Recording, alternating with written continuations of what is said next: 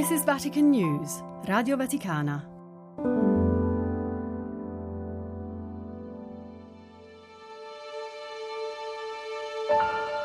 Se anche parlassi le lingue degli uomini e degli angeli, ma non avessi la carità, sarei come bronzo che risuona o cembalo che strepita. La carità è magnanima, è benevola la carità, non è invidiosa, non si vanta, non si gonfia di orgoglio, non manca di rispetto, non cerca il proprio interesse, non si adira, non tiene conto del male ricevuto, non gode dell'ingiustizia, ma si rallegra della verità. La carità tutto scusa, tutto crede, tutto spera, tutto sopporta. La carità non avrà mai fine. Ciò che rimarrà è la carità, perché è la più grande di tutte.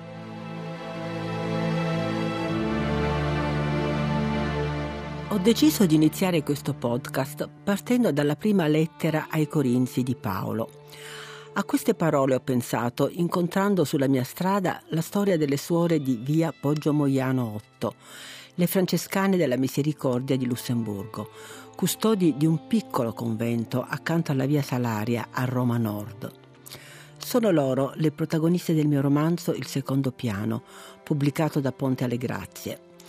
La storia di queste sorelle, a cui tanti devono gratitudine, mi ha aiutato a fare luce su un periodo difficile come quello dell'occupazione di Roma durante la Seconda Guerra Mondiale e soprattutto sulla loro opera, a lungo dimenticata, di salvataggio degli ebrei perseguitati dai nazifascisti. Per raccontarla ho capito che parole come guerra, bombardamenti, persecuzione non erano sufficienti, ci voleva altro e così ho pensato a termini che si pronunciano raramente associandoli a un conflitto. Accoglienza, pietà, misericordia, umiltà, carità, sacrificio di sé, preghiera, devozione, modestia, obbedienza. A queste suore guardo oggi per raccontare la porta della carità.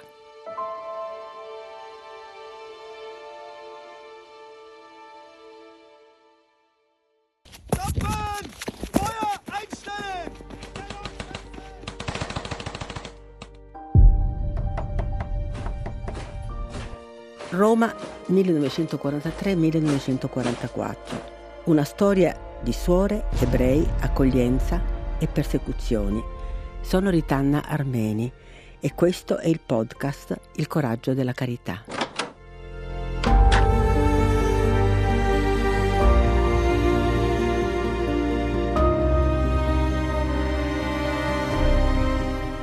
possiamo lasciare così nell'oscurità quello che hanno fatto le nostre consorelle. Ci hanno insegnato come si vive il Vangelo.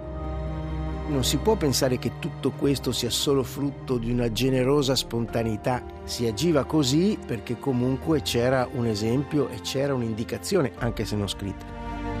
Per me è stata una bellissima pagina di vita religiosa nella città di Roma. Hanno condiviso la fame, hanno condiviso la povertà, hanno condiviso tutto quello che avevano.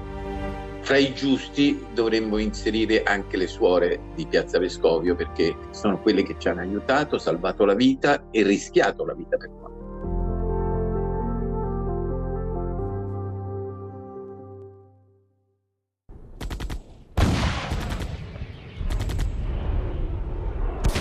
È l'ottobre del 1943, mese drammatico per la città di Roma e per i tanti ebrei che la popolavano, a causa del rastrellamento del ghetto avvenuto esattamente il 16 ottobre di 80 anni fa, pochi giorni dopo l'armistizio e l'occupazione dell'urbe da parte dei nazisti. Piazza Vescovio e quindi il convento di via Poggio Moiano erano allora in periferia, ma in una zona di grande importanza a livello strategico per controllare l'ingresso in città. I tedeschi avevano scelto qualche anno prima il convento come presidio sanitario.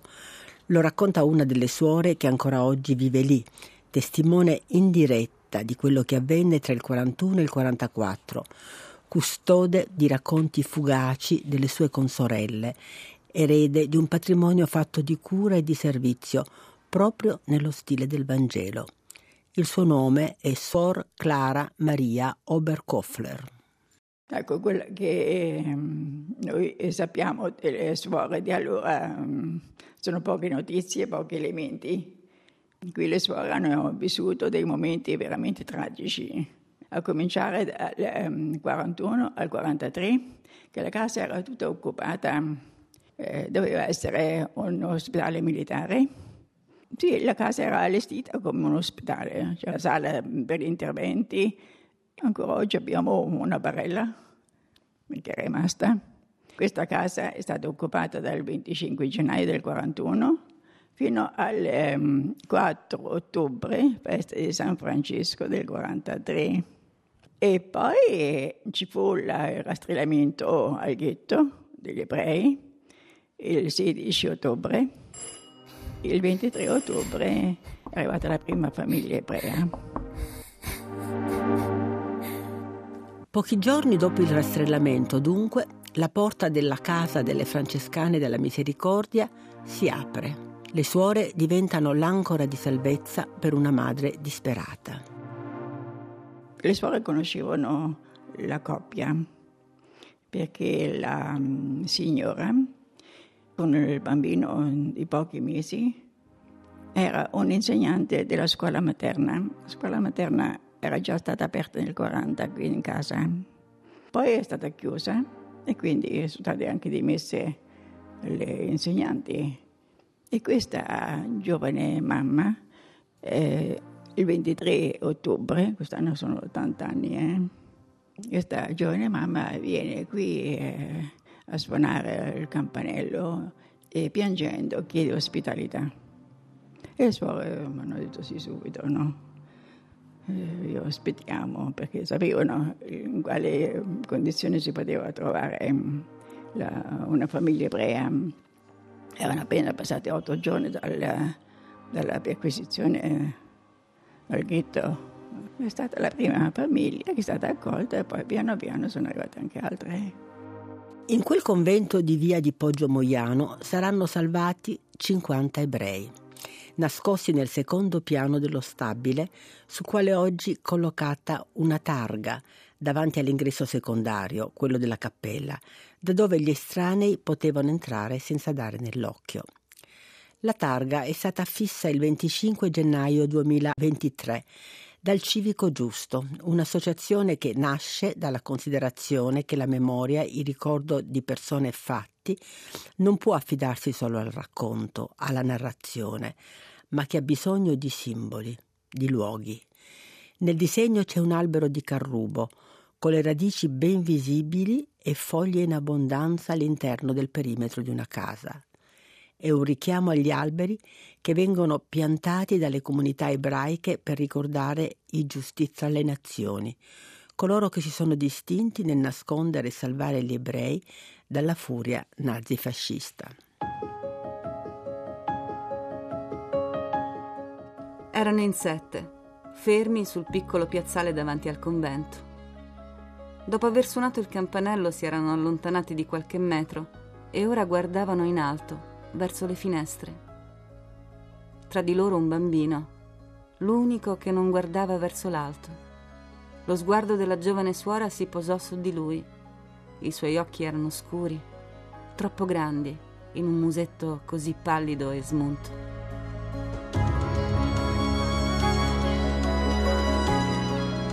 Quel bambino di cui racconto nel libro è ispirato a un bambino reale, Lello della Riccia.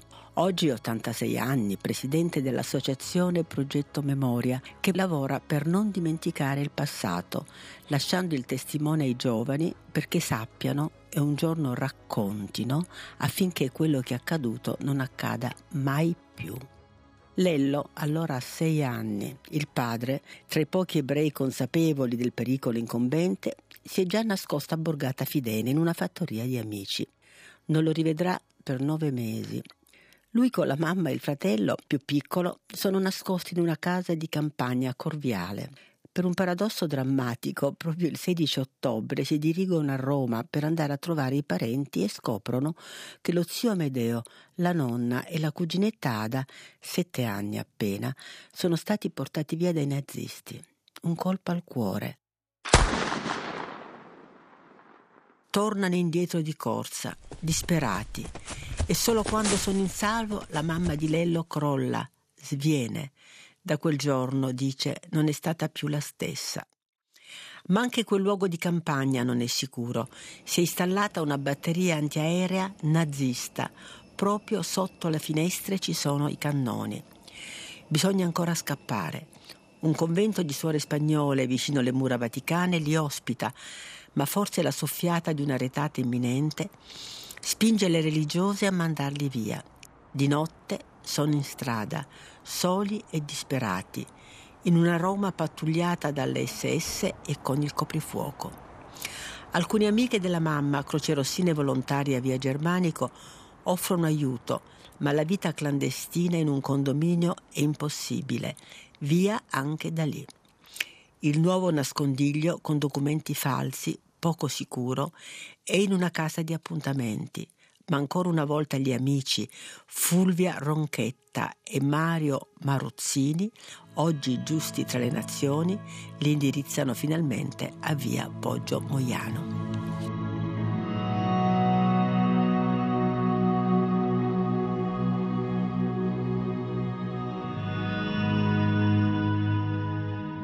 Ricordo visivo fu che arrivammo in questo convento, trovammo lì anche una famiglia di amici che mia madre conosceva da tempo.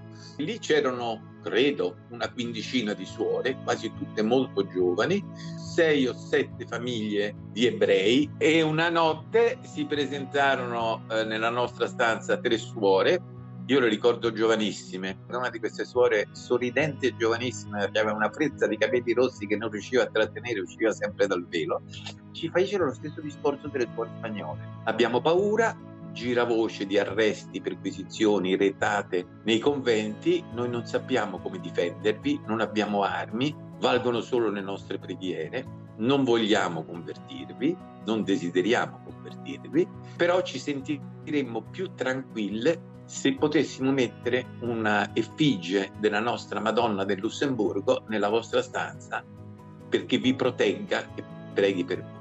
Mia madre, che lì per lì pensava che ci avrebbero cacciato anche in quell'occasione, non disse una parola, ma loro colsero nello sguardo di mia madre ovviamente un consenso e rapidissime tirarono fuori da una borsa della spesa, quelle di paglia, quelle con cui si va al mercato praticamente, tirarono fuori una spugnetta bagnata e una decalcomania, coloratissime, io la ricordo a colori vivacissimi, attaccarono questa decalcomania sulla porta della nostra stanza, ci ringraziarono, ci sorrisero, ci augurarono una buona notte e andarono a bussare alle altre famiglie. Avevano tanta, tanta fede, questo sì perché mm, c'è stato un momento in cui si parlava di rastrellamenti, di perquisizioni e le sorelle erano un po' preoccupate. Allora cosa hanno fatto? Hanno preso le immagini della mm, Madonna Consolatrice e sono passate di stanza in stanza al secondo piano, perché lì c'era la maggior parte delle, delle persone eh, ospitate. Sono entrate nella stanza e chiedendo permesso di poter eh, attaccare l'immagine della Madonna all'interno della porta, perché le suore dicevano noi ci sentiamo più, più sicure, più protette, se la Madonna ci pensa lei. No? E allora questa, questa immagine della Madonna eh, affisse alla porta sono state veramente eh, motivo valido per le suore no? di stare, poter stare tranquilli che la Madonna avrebbe protetto la casa e le suore. Suor Clara conferma l'episodio raccontato da Lello della Riccia. Colpisce questo gesto quasi ingenuo ma carico di fede, affidare alla Vergine la propria fragilità, la propria paura di donne chiamate ad un compito superiore alle loro forze sfidare con la mitezza la violenza di chi ha l'ordine di uccidere. Ma è la Madonna, quella madre che è restata sotto la croce, a sostenere queste donne di carità, che si sforzano di far vivere, soprattutto ai bambini, un clima di normalità. Lello della Riccia.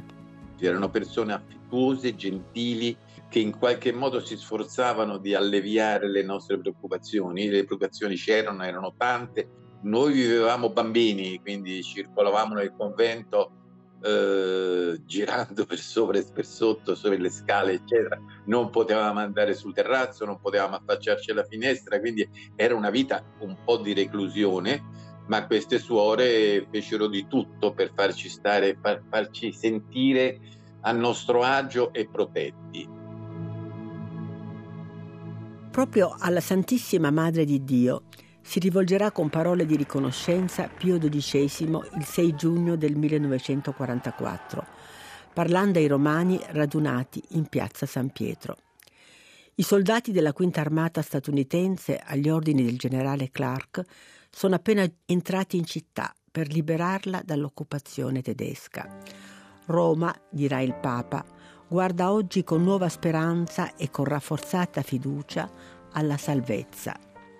Pochi giorni prima, nel giorno del suo nomastico, Papa Pacelli aveva ricordato ai cardinali le condizioni di indigenza e miseria della popolazione dell'urbe occupata, ricordando i doveri di accoglienza e carità della Chiesa verso tutti.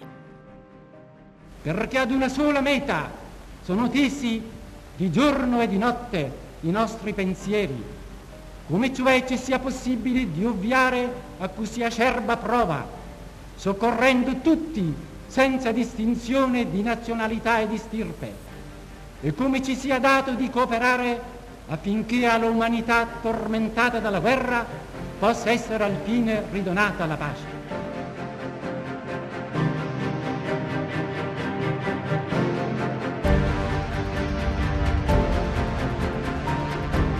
Avete ascoltato il primo episodio di Il coraggio della carità, Roma 1943-1944, una storia di suore, ebrei, accoglienza e persecuzioni. Un podcast raccontato da Ritanna Armeni e ispirato al suo romanzo Il secondo piano. Realizzazione di Benedetta Capelli, Fabio Colagrande e Amedeo Lomonaco, con la collaborazione del mensile dell'Osservatore Romano Donne, Chiesa, Mondo realizzazione tecnica di Gabriele Di Domenico, letture di Mara Miceli e Gaetano Lizio.